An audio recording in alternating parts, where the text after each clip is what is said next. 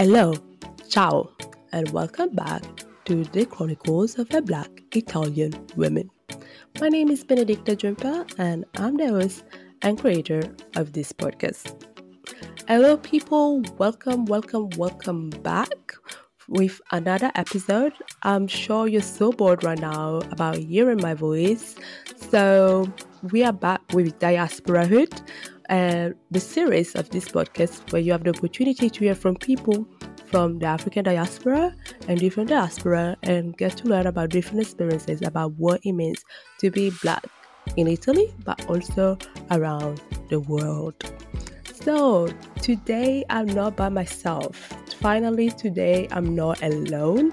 Today I have a very special guest, which I really appreciate because listen, she has like 90,000, almost 90,000 followers on Instagram. She's a boss lady.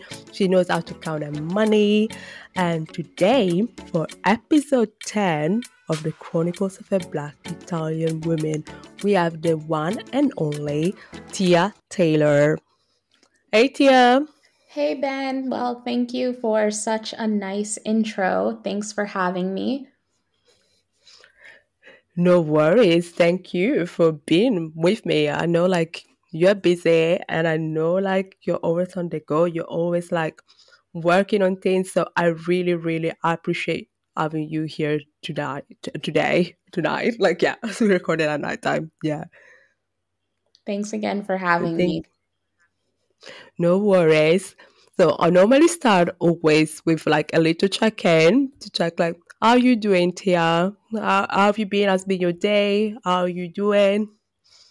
I'm all right. I mean, it's a it's a pretty tiring period, I guess, um, mm-hmm. because you're very much in the middle of everything, in the middle of the pandemic, um, in the middle of different processes and goals because the pandemic, like, kind of, kind of, it totally messed everything up. So it's like you're mm. in the process of things but you don't know when they're actually going to end when they're actually going to close. And it's uh you're like in a constant state of just um trying to get through it. And we're all mm. we're going to get through it. So yeah even today was kind of like that. But i think in general I, I at least for me it's just a constant state of keeping going Mm, I feel you. I feel you because especially this keep on going when you're thinking like, oh, when is this going to end? Like exactly. I I looked back at my pictures like from last year, and last year I was in Milan, and I think we were supposed to catch up, but we didn't manage to. And uh, like yeah, and I was looking at my pictures of Milan from last year, and I keep on I keep on thinking now like we weren't expecting this to go this way. And we kept on saying, like, oh, like it's gonna end in few months, in few weeks, we will be done and we go back to normal. And uh, and is this keep going mood now for like now almost a year, uh, a more a little bit more than that. So it's a bit, it's a bit. So no, absolutely feel you. Like yeah, so we get into the episode and uh, I will start with. Um, oh, by the way, Tia, I forgot to ask. Like, I know, like you went to the dentist recently, and you had your wisdom teeth removed. How is that going? It's going. I mean, it's not comfortable, that's for sure. But again, mm-hmm. you just got to keep going. Still have that's a what you're gonna do this week, so yeah, I know.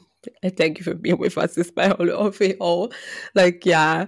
So let's start with like my very first question uh, for you. So I've been following you actually for five years on YouTube and Instagram, and like we became friends by ranting to each other literally on socials.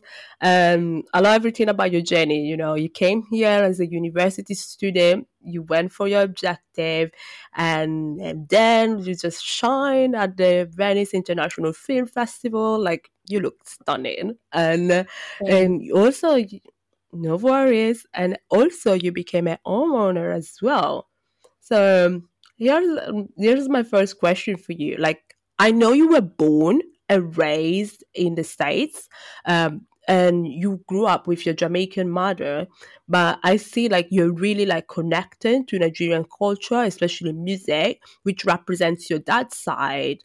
Um, on on my side, like I grew up as uh, as child of Ghanaian immigrants in Italy, and I kind of struggles to fully connect with Ghanaian culture because, uh, especially like I think, for example, of Ghanaian music, and I would see that as something like as my parents' music, but not as my music.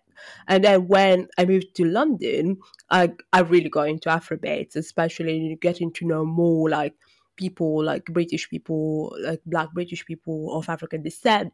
And so, how were you able to like develop like your knowledge and connection with Nigerian culture? And especially, probably, I would like to hear from you today, like what uh, how is it so important for you like why is it so important for you to connect to your roots well, it wasn't as hard as people would think because I mean, Nigerians make it very easy. They're very loud and very present. And so I actually mm-hmm. first connected through, to the culture through the movies and the film industry because when oh. I was growing up in like 2007, 6, 8, mm-hmm. like that period, Nollywood was just kind of like breaking out into the diaspora and so it was actually really popular mm-hmm. even within the Caribbean community. So my Jamaican grandmother oh. and her friends would buy Nollywood movies when they would go to New York and then come back to Connecticut, and we'd all watch them as a family. And it was kind of interesting because, you know, in Nigeria, there are different ethnicities. And so the mm-hmm. ethnicity that we were identifying with in the movies really, it wasn't my dad's ethnicity, um, but it was the ethnicity, the Igbo ethnicity that speaks English and it lives in a, in one section of Nigeria. And it was really interesting because I was touching into with Nigerian culture, but not even my Nigerian culture, if that makes any sense. But it was yeah. good because at a pretty young age, I had already kind of had contact with Pidgin and the different cultural aspects, at least to the Igbo community of Nigeria. Then, as I would get older, I would have a bit more connection with my dad. And then I started also getting into Afro beats because Afro beats started going off when I was around in high school. And it kind mm. of came full circle when I moved here to Italy. And, you know, life in Italy was a journey in and of itself. And I feel like that journey kind of came full circle when I realized that a lot of the things that I'm unhappy with in the West, we'll say, because we'll, we'll be honest. I mean, if I'm still in Italy, it's because I didn't feel like going back to the States for some reason. And even here in Italy, mm-hmm. there are some things that are less than ideal. And I always question my future here. Well, Africa to me, it's yes, our past, but it's also the future.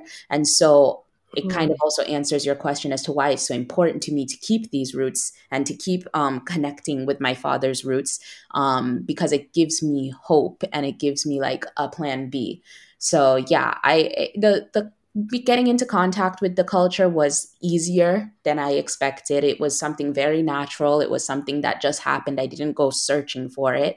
And it's important to me because I really do think that Africa is our future and with that we're wrapping up. Like yeah with that thank you so much tia like yeah we're wrapping up. We're leaving the podcast. Like that's it. That's the main thing. That's why we're here. Like yeah. Like yeah no so, you, honestly you said it beautifully. First of all i'll start with the fact that i'm actually surprised that that uh, that nollywood was breaking through the caribbean community. That's something that i didn't know. Like well because anyway in italy like most people that I know are African descent and not from the Caribbean. I got more in contact with the Caribbean community when I lived in London, but I didn't know like they were so big among the Caribbean community. That's something very interesting to know. And uh, like yeah, also the fact that you connect more to the Igbo culture compared like is your dad Yoruba? Do I remember yeah, that yeah, correctly? He is. He is. And I think it was just yeah. a matter of availability because at the time, Yoruba movies were mostly in Yoruba. And my English speaking family uh, didn't feel like going through uh, reading subtitles and stuff. So they picked the ones that were in English. So those were the Igbo ones. And um, yeah, I don't know why it took off. Uh, I think that people probably liked seeing a bit more representation of themselves. Um, mm-hmm. I also think that, you know, Nollywood tr- dramas are very fresh. I mean, I feel most of the time when I watch stuff from Hollywood, it's like I already know what's going to happen. It's so predictable at this point. We've yeah. seen everything over and over again. Whereas with Nollywood, they, they it looks like they'll never run out of ideas the way that it's so creative. So i think that with word of mouth and you know there was the mass distribution of it that everybody was selling the, and buying their little dvds and it just kind of exploded. But i'm sure that if it was going like this in the caribbean um, community it was obviously going huge in the african community in the us and now that nollywood is getting more mainstream um, culture and the but the films are getting more uh, higher budget we're seeing it reach mm-hmm like African American mainstream as well. So, yep. Yeah. That's so like that's so good. That's so you see like that's why I love like doing this podcast and like having guests because I get to learn even a lot more.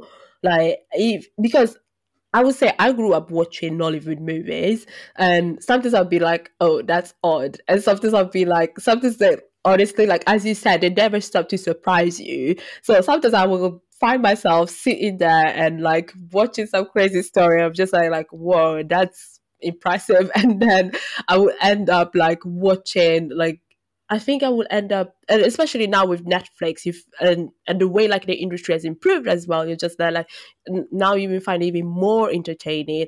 And as you said, even about the creativity, I think that's something that people now are realizing more, and probably Hollywood will go ballistic with Netflix because you're seeing like more like more like content from different cultures. So I think, for example, I watch a lot of K drama, but I don't think I would have watched it like a few years ago without Netflix because uh, because it's just like the accessibility that you have to other cultures yes. and different like ways of narrating like stories it's just so refreshing as you said so it's just for me it sounds like i don't know i'm just so like impressed and amazed about it and i think also the fact that probably like I don't know, like I I know it's different, like the patois is different from pidgin English, but I wonder could it be like that connection as well that got like absolutely, absolutely. I don't mm. know how, but I was understanding what they were saying, and my grandmother was mm. understanding what they were saying. I can't,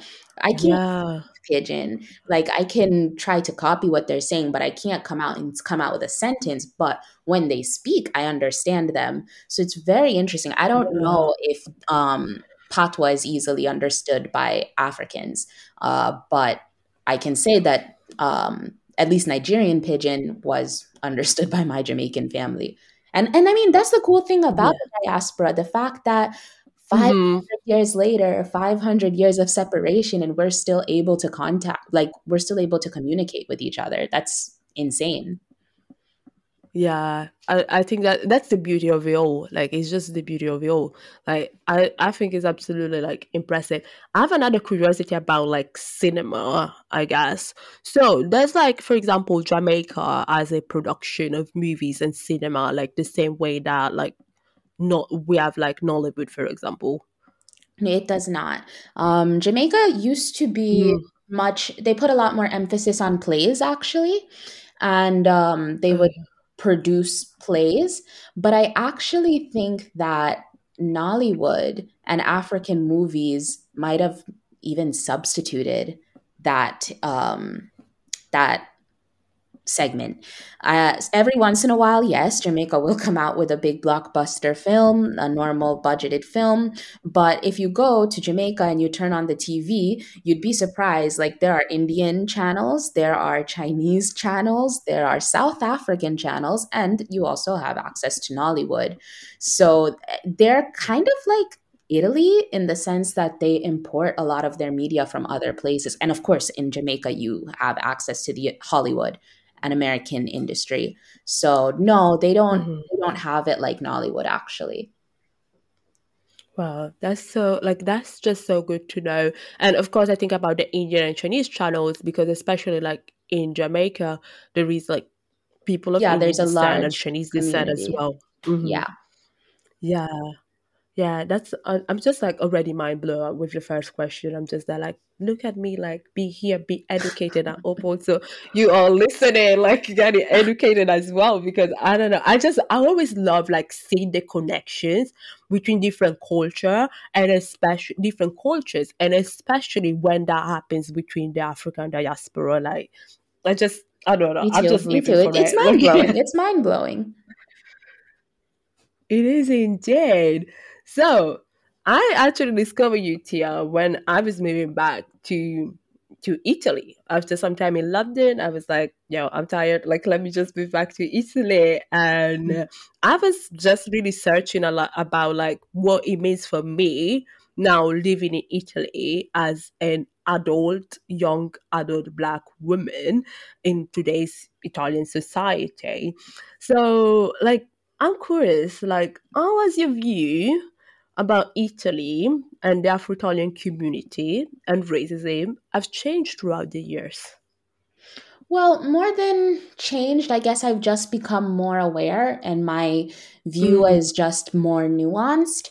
When I first came to Italy, I mean, I was 18 and I had never lived outside of the States, as cultured as I thought that I was, having foreign parents and growing up in a multicultural society. There were still a lot of things missing.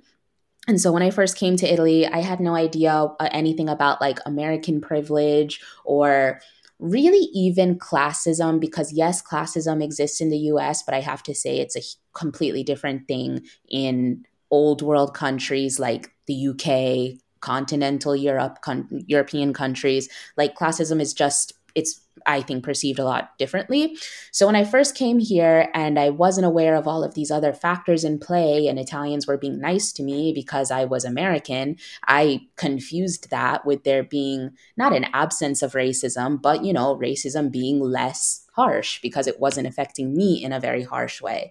But then you grow up, you meet other people, you learn more about the world, and you understand more of the nuances. And I definitely, you know, recognize why I was being treated a certain way and what the actual reality is. And I think the biggest thing for me is that, you know, I know I know a lot of black Americans here that, you know, they choose to live in their bubble. That's the thing when you have privilege. You have a choice. You can mm. ignore the problems around mm. you or you cannot. And a lot of people with privilege choose to ignore the problems around them. And that's just not the kind of person that I am. I I couldn't I wouldn't be able to sleep at night knowing that this is how it is for me and this is how it is for some of my friends. And then even worse than that like if i think about having future children my future children aren't going to be the american um, they call them expat even though i would love to get this uh, flush this word from our vocabulary because it's so seeped in classism. Um, but my kids wouldn't be mm-hmm. seen mm-hmm. as American expats. They would be Black Italians and they would have that set of reality onto them. So, it, it, more than how my pr- opinion has changed, I think it's just evolved and I've become more aware of things. Yeah, that's a good. I love I love hearing that and hearing the growth and the fact that you acknowledge that and like how like you evolved and change. And yeah, I, I still found your videos, even the old ones, helpful because I think sometimes even like for me they were helpful because I feel like I also missed at some point some some shades of like dynamics between Italian society after like living abroad Mm-hmm. because mm-hmm. for the longest time, like okay, I knew like Italy had raised these issues, but at some point I saw like Italy changing. I saw myself getting more opportunities. So when I moved uh, to the UK and then I moved back and I started seeing like, okay, more Afro Italians getting opportunities, more Afro Italians be like vocal on social media. So I was like, oh, that's the good time to move. Like Italy is changing, it's becoming like probably a more multicultural society. So I made a mistake of like kind of staying on the surface level because I wasn't like living here for the longest time. And then like of course you get like reminded and be like, oh okay, actually, you know what? Like that same old hmm. country that is. Like that same old, same old. Like just a little bit different. Of course has changed, I feel like from how I grew up. Like I wouldn't even say see a black sales assistant, for example, like growing up. And now I see like different people in different roles, although like it's still like a small percentage still. So like yeah, definitely like I, I appreciate like you like acknowledging that and like sharing that uh with us and with me as well. Uh so uh I think so do you think how has this impacted like your views about Italy specifically and the Afro-Italian community? Like you had opportunity, what how is that? Like what has changed throughout the years? Like with your view, like yeah. Mm, well, I mean, I don't view the Afro-Italian community as a monolith, but just like I don't view mm-hmm. Black people in general as a monolith. So I don't have any um, hard, fast opinions on Afro Italians. Um, in general, I do feel like the home of the Black diaspora is in Africa at this point in time.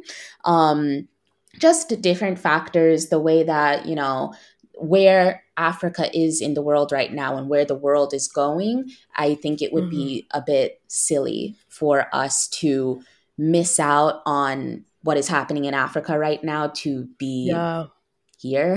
I mean, no offense to here. Um, I'm still American. America is my home. But if I'm going to put my energy into something, I would rather it be building up back not even building up, but contributing to positively, contributing to and helping um, my father's country, Nigeria, than, you know, mm-hmm. ending racism in the United States or in Italy. Like, if I'm going to put my energy into something, one sounds much yeah. more fulfilling.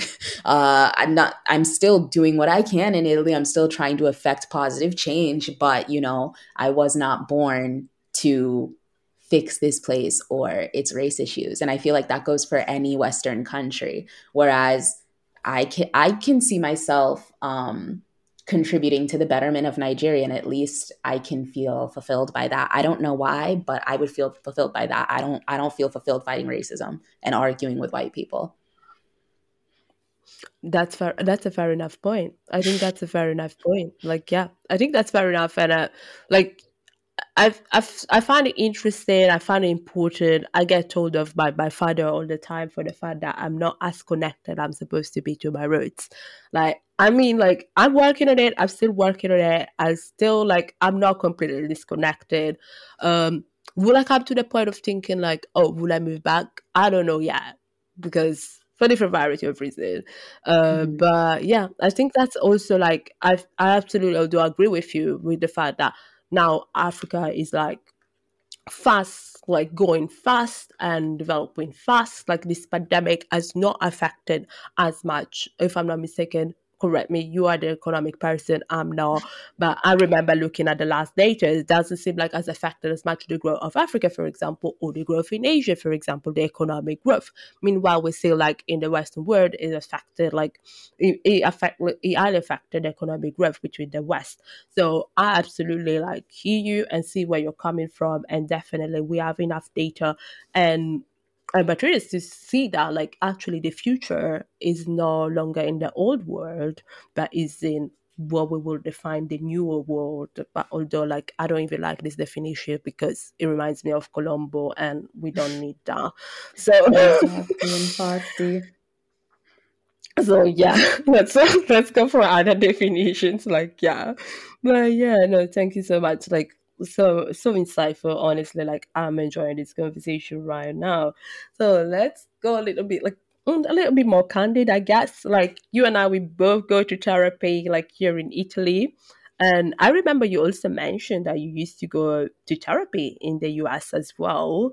And i honestly observed like between the african diaspora there is like a big stigma around like mental health and mm-hmm. therapy and I feel like this stigma is also present in Italy as well. I feel like the conversation is still like it's just starting here.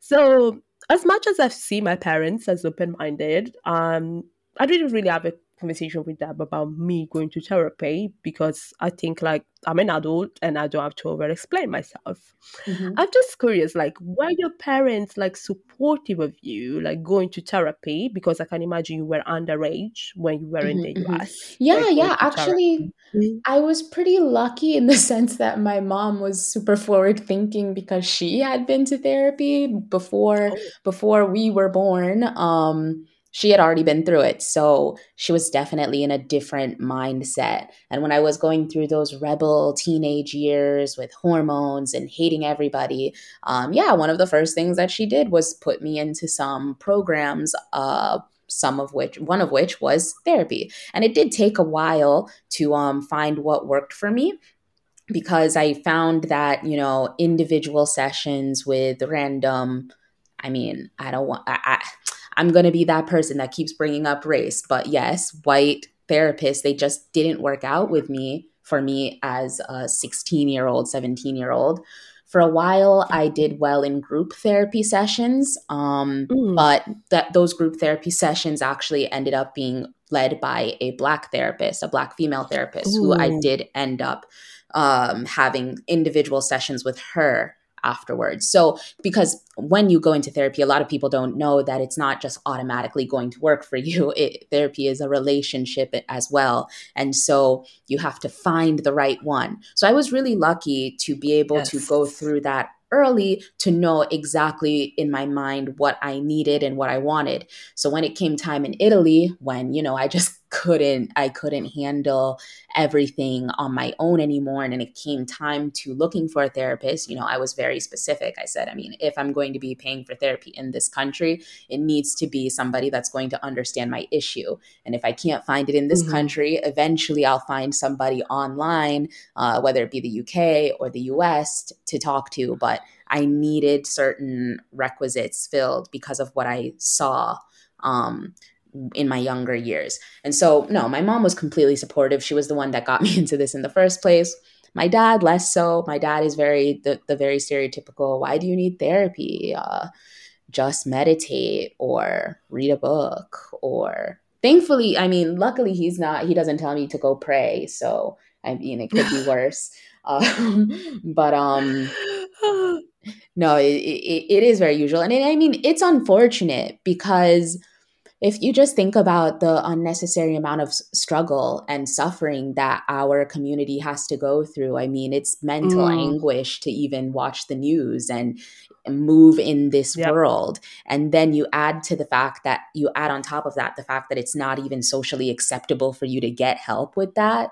I mean, it's mm. completely unfair, but that's where we're at. But that's one of the reasons why I speak so openly about it so that it can be seen as normal, so that it can be seen as something mm-hmm. that we can and we should be doing because your mental health is your yeah. health as well.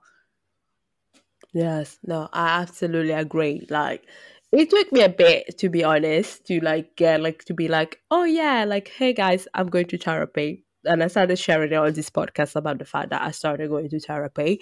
But like, yeah, I think it's amazing the fact that your mom went already through that process and she was able to put you that through. Because honestly, I feel like it's like it's helping you, like it's helping like the next generation as well.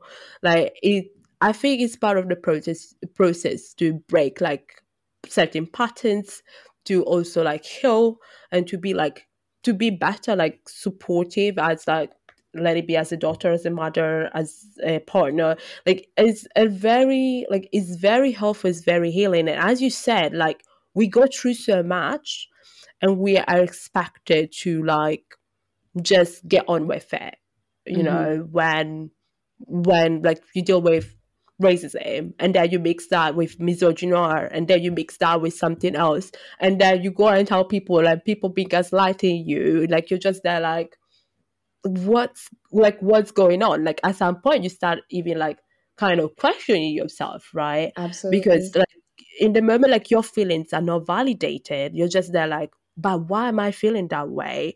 And for me therapy has been helpful a lot to even like even sometimes validate my feelings because I'm the first one that sometimes I'm just there like, oh, okay, just ignore it, just get on with it. But actually to sit there and process like, okay, even just what we went through between 2020, like even as a as a black community, like uh, globally, because at the end of the day, it affects us globally.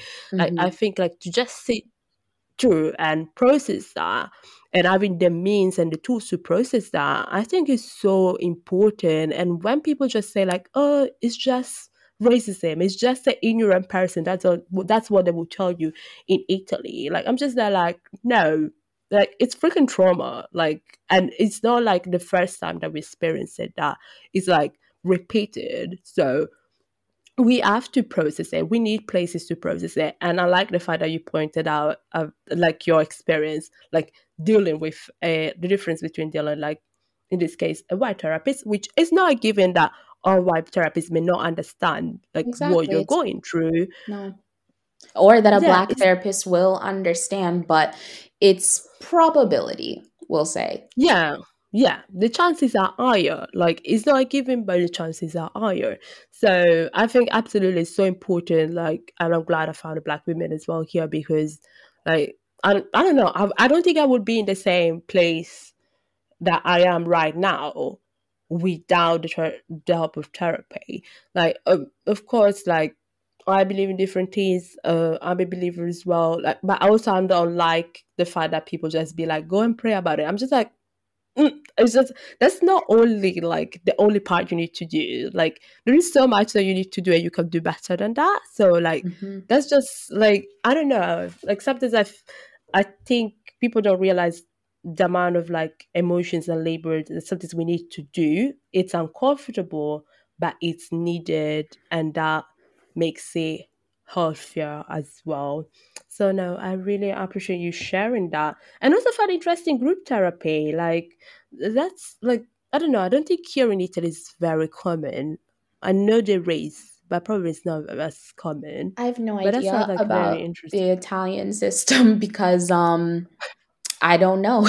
Uh, but yeah, yeah. The, it, but but it's the point the fact that there are many different types of therapy and there are very many different mm-hmm. types of approaches. And so you know it's just about finding the one that works for you. This is the double-edged sword. I mean on the one hand it's positive mm-hmm. because you know there's something out there that's going to work for you. There are so many options. But on yeah. the other hand it sucks because you have to pay to figure out which one actually works for you. Yeah that's the most frustrating part. I remember i was watching the video i think for uh I'm so bad with names, but I believe it's Nyma Tang, if mm-hmm. I'm not mistaken. And uh, she was sharing, like, she's like this YouTuber, she's darker skin, she's famous for videos, like, because yeah, she tested, like, the darker shade. Like, yeah, her. And I was like, I was shocked at the amount of money that she spent to, like, find the right therapist. And she also shared about the fact that, oh, I actually had to spend X amount of money, and not everybody can do that. Yep, and true.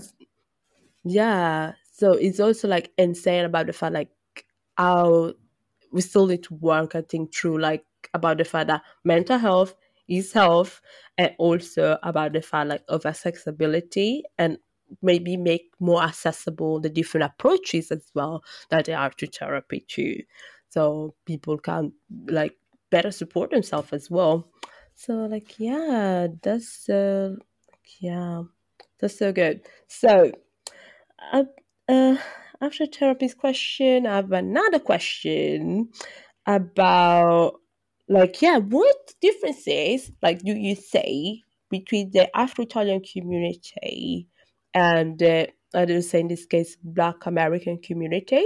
Like, what differences do you see mainly between like the two?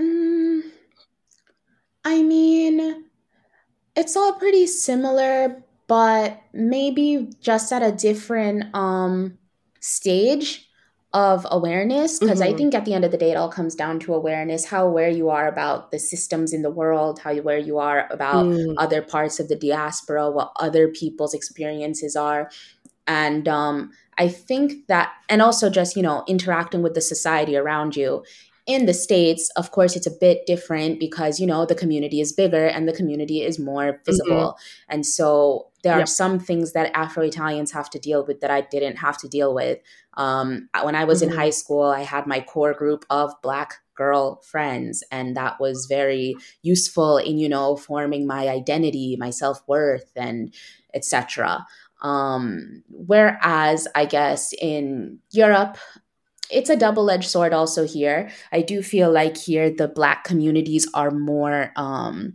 integrated into their into the wider communities like for example you're not going to have that a black italian speaks a different type of italian than a white italian mm. whereas in america mm-hmm. we have african american vernacular we have our slang we you can tell by the way somebody speaks by their voice sometimes if most times uh, what ethnicity, what race they are in America. You don't have that in um, Europe, from what I can tell, especially not in Italy, at least, or continental Europe. Maybe in the UK, it's different.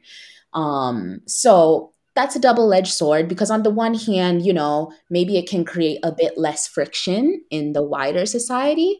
On the other hand, mm-hmm when you're living in this fake idea that you're not different, but you actually are different, and society and the systems are treating you different, you never get to address the problem or treat the problem.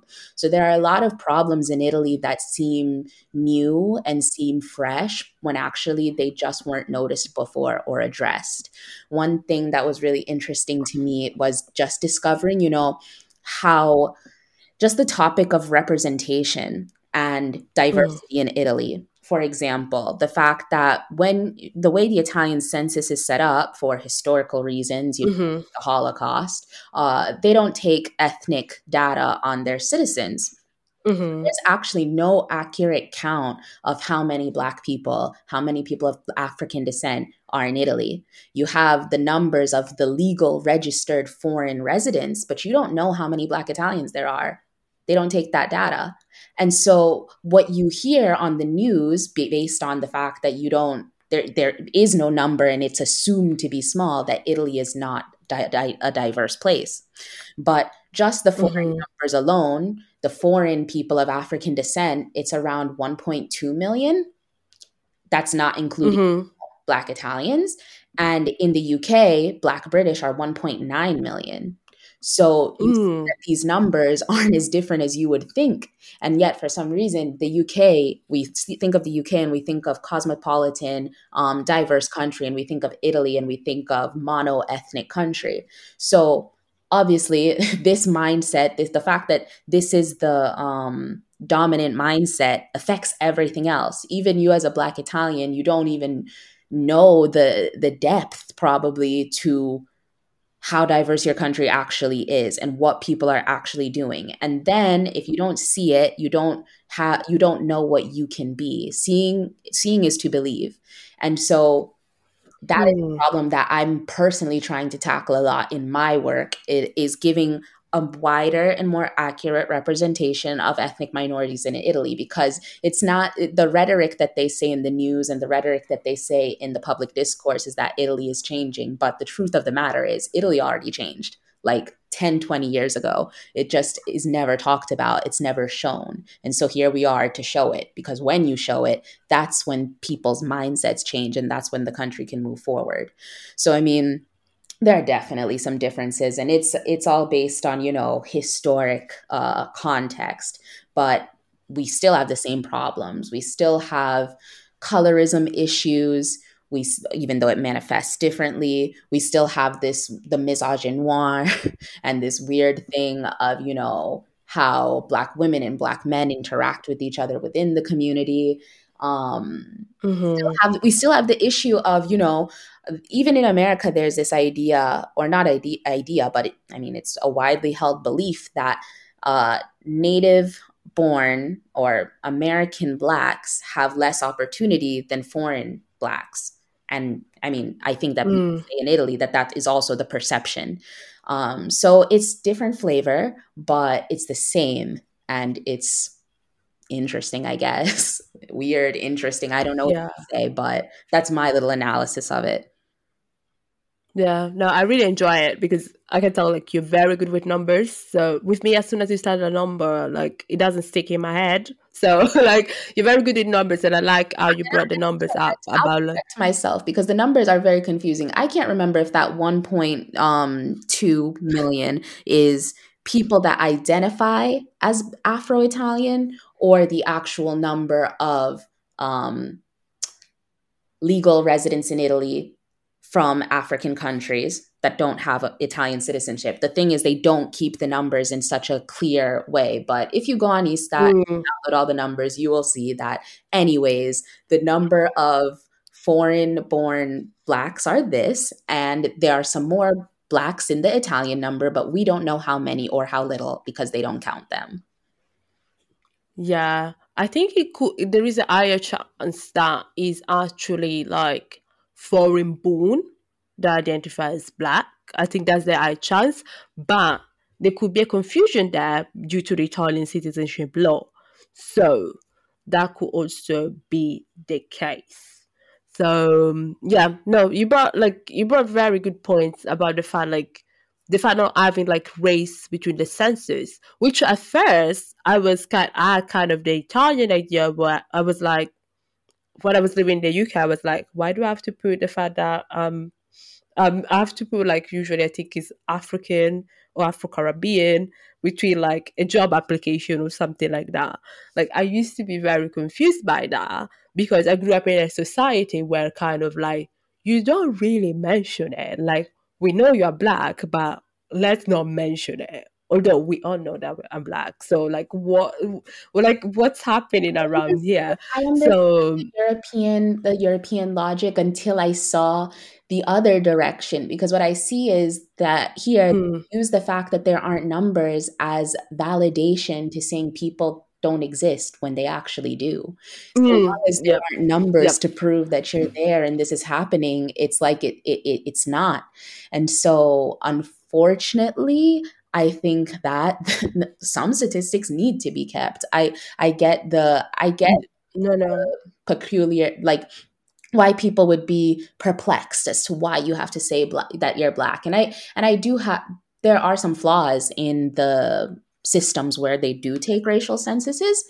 Um, but mm-hmm. i saw the other face of the coin and i really don't know what what's worse because yeah. at, at least when you have the numbers you exist yeah, no, I absolutely agree. Like, I think the numbers are much needed because something that people say that is say like in a way to keep on denying like the rights, like citizenship rights, to keep on denying like equality, equity, and equal access is always like, oh, but there aren't enough black people in Italy to talk about this, and I'm just there like, listen, I come I come from Brescia, so definitely I know there are enough black people in this country to like be acknowledged and realize that okay, there are people that actually making impact within this country, and there are black professionals, and there are black people that that need to be acknowledged. And this goes the same way, like also for other communities as well. Like Italy, or like especially depending on the different areas, like it's pretty diverse. Like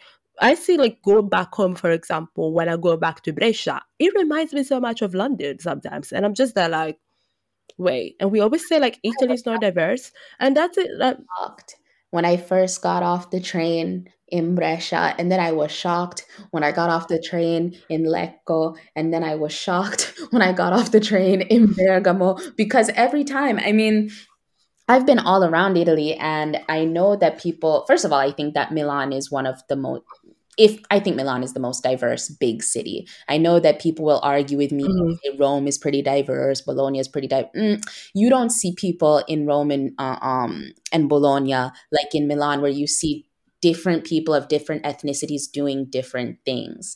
Um, and then yep. once you get to the suburbs, since it's very expensive to live in the center of Milan, once you get into suburbs, that's mm-hmm. when you really see the diversity. So like absolutely. As you said when i went to bergamo it was basically like being back home in terms of ethnic diversity. And then you're not really surprised that this is the whole birthplace of lega nord.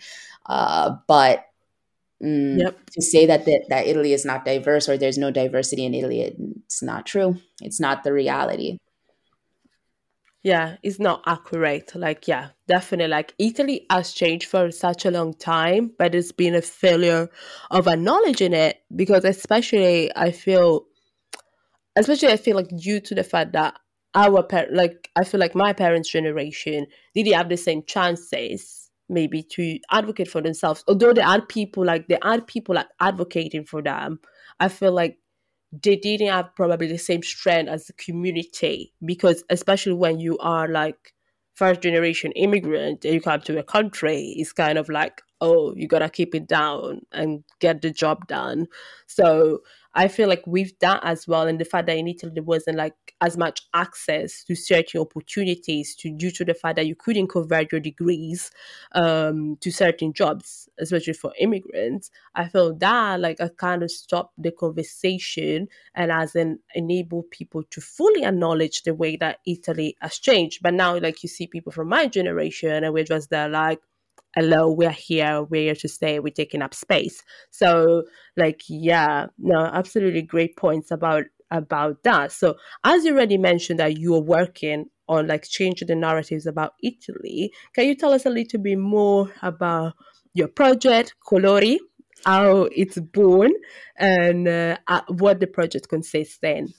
Yeah, yeah. So Colory came about because after the Black Lives Matter, um, I don't even want to say the movement because the movement has been was born when I was still in America. So it's not this yep. new, but we'll say the latest episode um, after George Floyd, uh, there was a there was a global awakening, and what I liked about this time was that you know when the hands went up went by the white Italians to say, oh, well, look at America. Oh my gosh, it's so bad in America. The black people here were like, um, actually, actually, do we want to talk about the things that happen here every day? Like, you guys are so quick to point at those white people, but what about you? And so, for I think the first time since I've been here, there was a huge push in Italy to, you know, have this conversation. And it was also the first time that you saw a lot of, you know, the white majority being open to listen because before they weren't. And so we had got this idea that I work on social media, and I just thought, wouldn't it be cool to have a page that was dedicated to ethnic diversity in Italy? And then little by little, it developed into what it is. So, you know, it's called Colory, and um, for English speakers, Colori in Italian means colors, and we spell it instead of using the I, the traditional Italian I, we use a, a Y because a Y isn't actually present in the Italian alphabet. So it's like a foreign letter and it looks foreign, but the sound is completely the same. And it's supposed to symbolize the fact that the I turned into a Y. So it's a metamorphosis. and also, it's like becoming something new and more. It has two points instead of one. And the point of this this entity, Colory, is to say, you know, Italy has changed, so it's time for us to tell about this change, to talk about this change. And the whole thing is just, you know, showing different showing representation in Italy around the different spheres. Right now, we principally do um profiles on interesting people, and there are so many of them. Uh, we talk to um, healthcare professionals, artists, actors, um, lawyers, bankers, uh, entrepreneurs of all different backgrounds in Italy. They're all in Italy doing amazing things. And every once in a while, we do take the opportunity to put out some educational content and bring certain foreign concepts to Italy because a big issue with social justice in Italy is that it's often not in Italian. Like people will say diversity and inclusion piuttosto di diversità e inclusione. And there's a problem in that mm-hmm. because it makes it seem the problem with this is that so long as you think that a concept is foreign and you think of a concept as this far away thing, you can't you you can't internalize it and fix it that's a problem if you think diversity is some American thing, it's some UK thing. Yep. Diversity has to be an mm-hmm. Italian thing. So another part of our like mission is to bring a lot of these concepts and localize them in Italian to an Italian um, audience. And I mean, so far the the response has been great. We launched about eight weeks ago, and we have a thousand followers. Um, a lot of them are white allies, which is useful because I mean uh, our community already knows these things. Um, Yep. But it's important for the white majority to know them as well, because as much mm-hmm. as it's uncomfortable to say, I mean, really, the power is in their hands. That's that's the truth of it. Italy will change when the white that's majority it. feels like changing it. So it's their minds that we have to try to I don't want to say change, but that that's the source. So I'm very happy with how the project is going and I'm very hopeful for its future. Um we'll see. We'll see.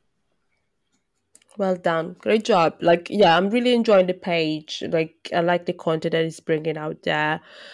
There have been always conversations, but I think it's bringing in a new format as well.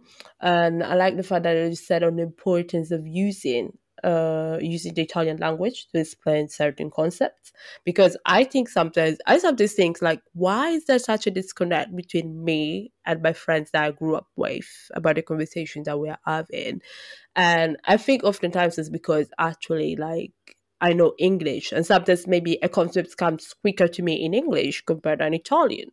And uh, I think so the content that Colory puts out, I think, is absolutely important and and it's an important project and it's doing it's doing amazing and I really like I'm I really like I'm really inspired and it's great Yay. what you're doing.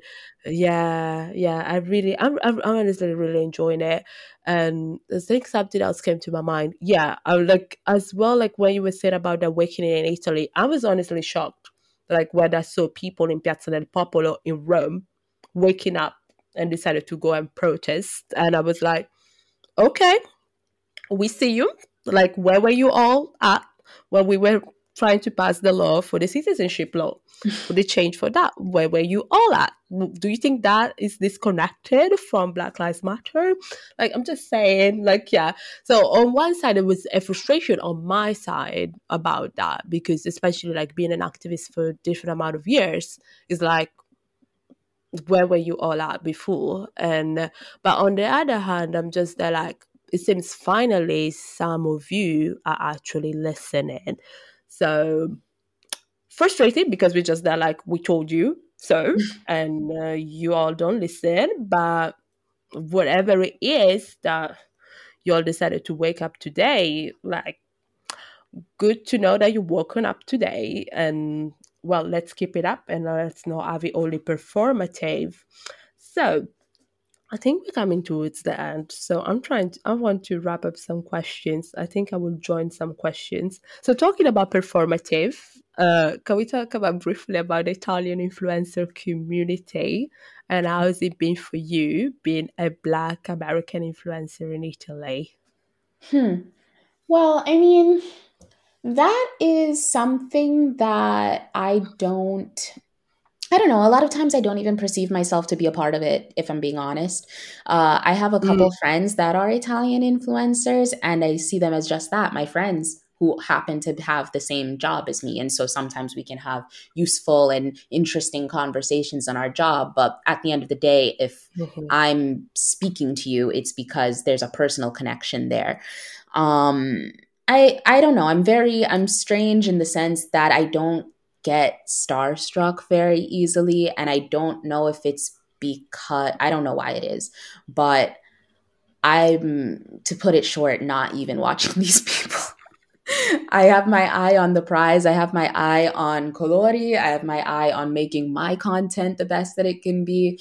And so I really don't know or see what uh, the wider community is doing in, in, in that sense. Yeah, that's for sure. No, I feel the same. Like sometimes my friends they ask me all the time. They would be like, "You don't follow." I'm not gonna make names because let's just keep it simple. but you don't follow the mo- the most popular influencer in Italy, which if you know, you know. Like yeah, and I'm just there like, no, I don't. And they're just they're like, why? This is so funny. I'm just there like, I don't honestly don't think they're bringing anything relevant to my life. Like I don't I don't see. like I don't honestly see what they're bringing relevant to my life and to what I'm interested in. So actually, what happens is, I actually majority of the people that I follow are like, uh, like black or like uh, foreign origins and that are Italian or like have different backgrounds. Because honestly, I can't relate to that content more compared to other contents. I occasionally watch some stories if they get sent to me, but honestly i'm not really into the italian influencer community but some like really i yeah i think well, i maybe watch a couple or maybe not even to be completely honest. So I can I mean, I think a couple is honestly all you need because I mm-hmm. I love mm-hmm. frivolous content as much as the next person, but I also need to have time to do my own stuff. so if I'm following yeah, a thousand people, I, it's hard to follow all of them. But if you have, you know, mm-hmm. two, three that inspire you, make you feel good, then why not? And in fact, my Italian influencer friends are, you know, the few that inspire me and I actually enjoy watching their content. But yep. in terms of like the group as a as a macro, and it, and it's not just them. I don't really follow Americans either, so they don't have to feel mm. offended. yeah, please don't feel offended if you're listening to this podcast. Like, don't feel offended. yeah. yeah, don't feel offended. It's just like, yeah, it's just about like what's relevant, I guess. To just general. Your, your yes, in general, like what's relevant to you, what's relevant to me, like, but so keep keep keep up the work, okay? like, yeah. So, so like, we're coming towards the end. So I have one question more related to actually like today is the day after the famous holiday about like lovers.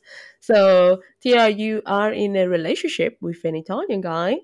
So yeah. I have like yeah, I have the biggest curiosity about that for some time, which is like especially like I feel like now as an adult, I became more aware of my like blackness, the way I navigate the world, and everything.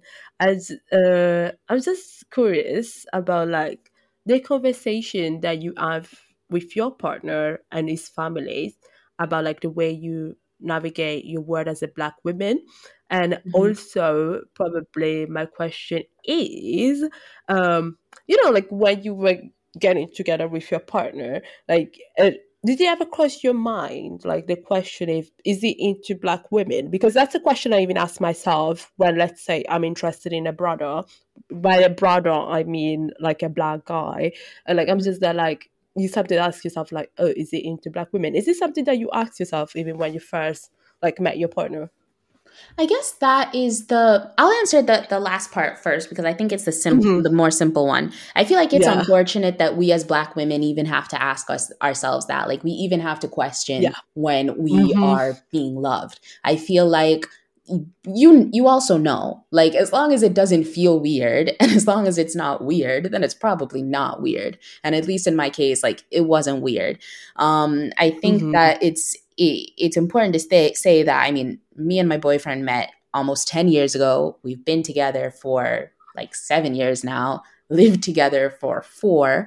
And so I think that time was a huge role because since we met when we were so young, um, we grew together and he witnessed a lot of things that I went through. And he saw the conversations that I was having online, and we would then have those same conversations in real life. So, I mean, of course, he's not black; he didn't grow up black, but he has he has a secondhand experience. Uh, if we're like i'm trying to do the math of my age what's half of 25 12 like we, we've been together for almost half of our lives so i mean that has to count for mm-hmm. something mm-hmm. you know and so i think that yeah, made it yeah. a lot easier they, they there wasn't a lot of I didn't, there wasn't, of course, there were things that I had to explain, and there were cultural differences, especially from, you know, the Italian versus American aspect.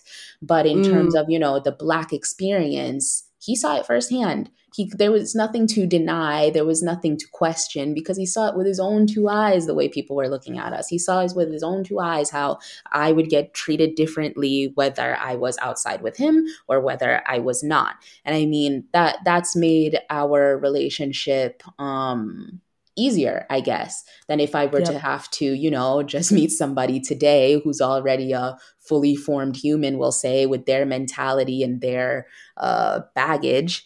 I, I, think it would be mm-hmm. a lot harder to um, explain certain things and make somebody understand certain things. Not saying it's impossible, but it was definitely easier for us the fact that we got together when we were still teenagers and, you know, mm. we basically grew together. Yeah. Oh, that's so good. That's so nice. Like, yeah. And I, I, I, like, yeah.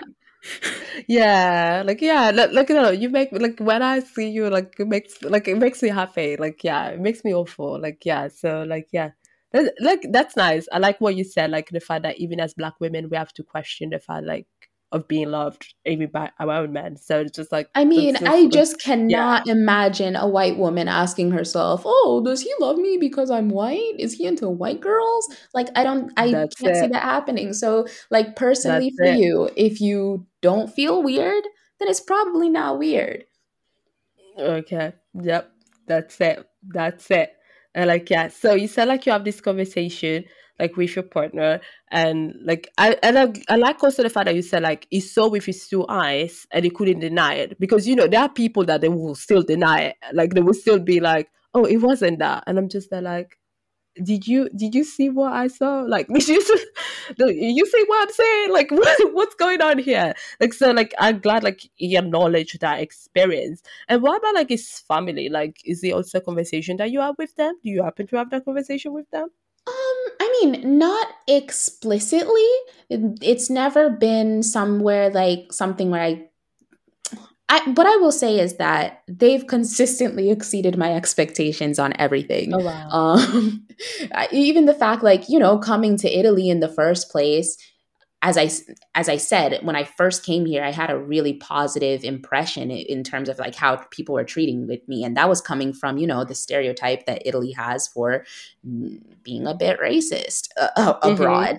Yep. So I mean, yep. in in that first level, like the fact that they weren't racist was great, and then you know as we got to know each other as people, like they really liked me, they really respected me, and the relationship even with his family grew quite organically. And yeah, in the last year years, like me and especially his mom have had conversations because I, I like I tell her about Colory, I tell her about work, I tell her about my struggles. I also tell his like his family was there when I went to Africa for the first time and came back and how that changed me. And I had conversations with them on that. And they've been very, you know, respected, res, um, receptive and open. And we have good conversations as well. So definitely, like I said, I, I got pretty lucky because I know yeah. that it could have went completely different.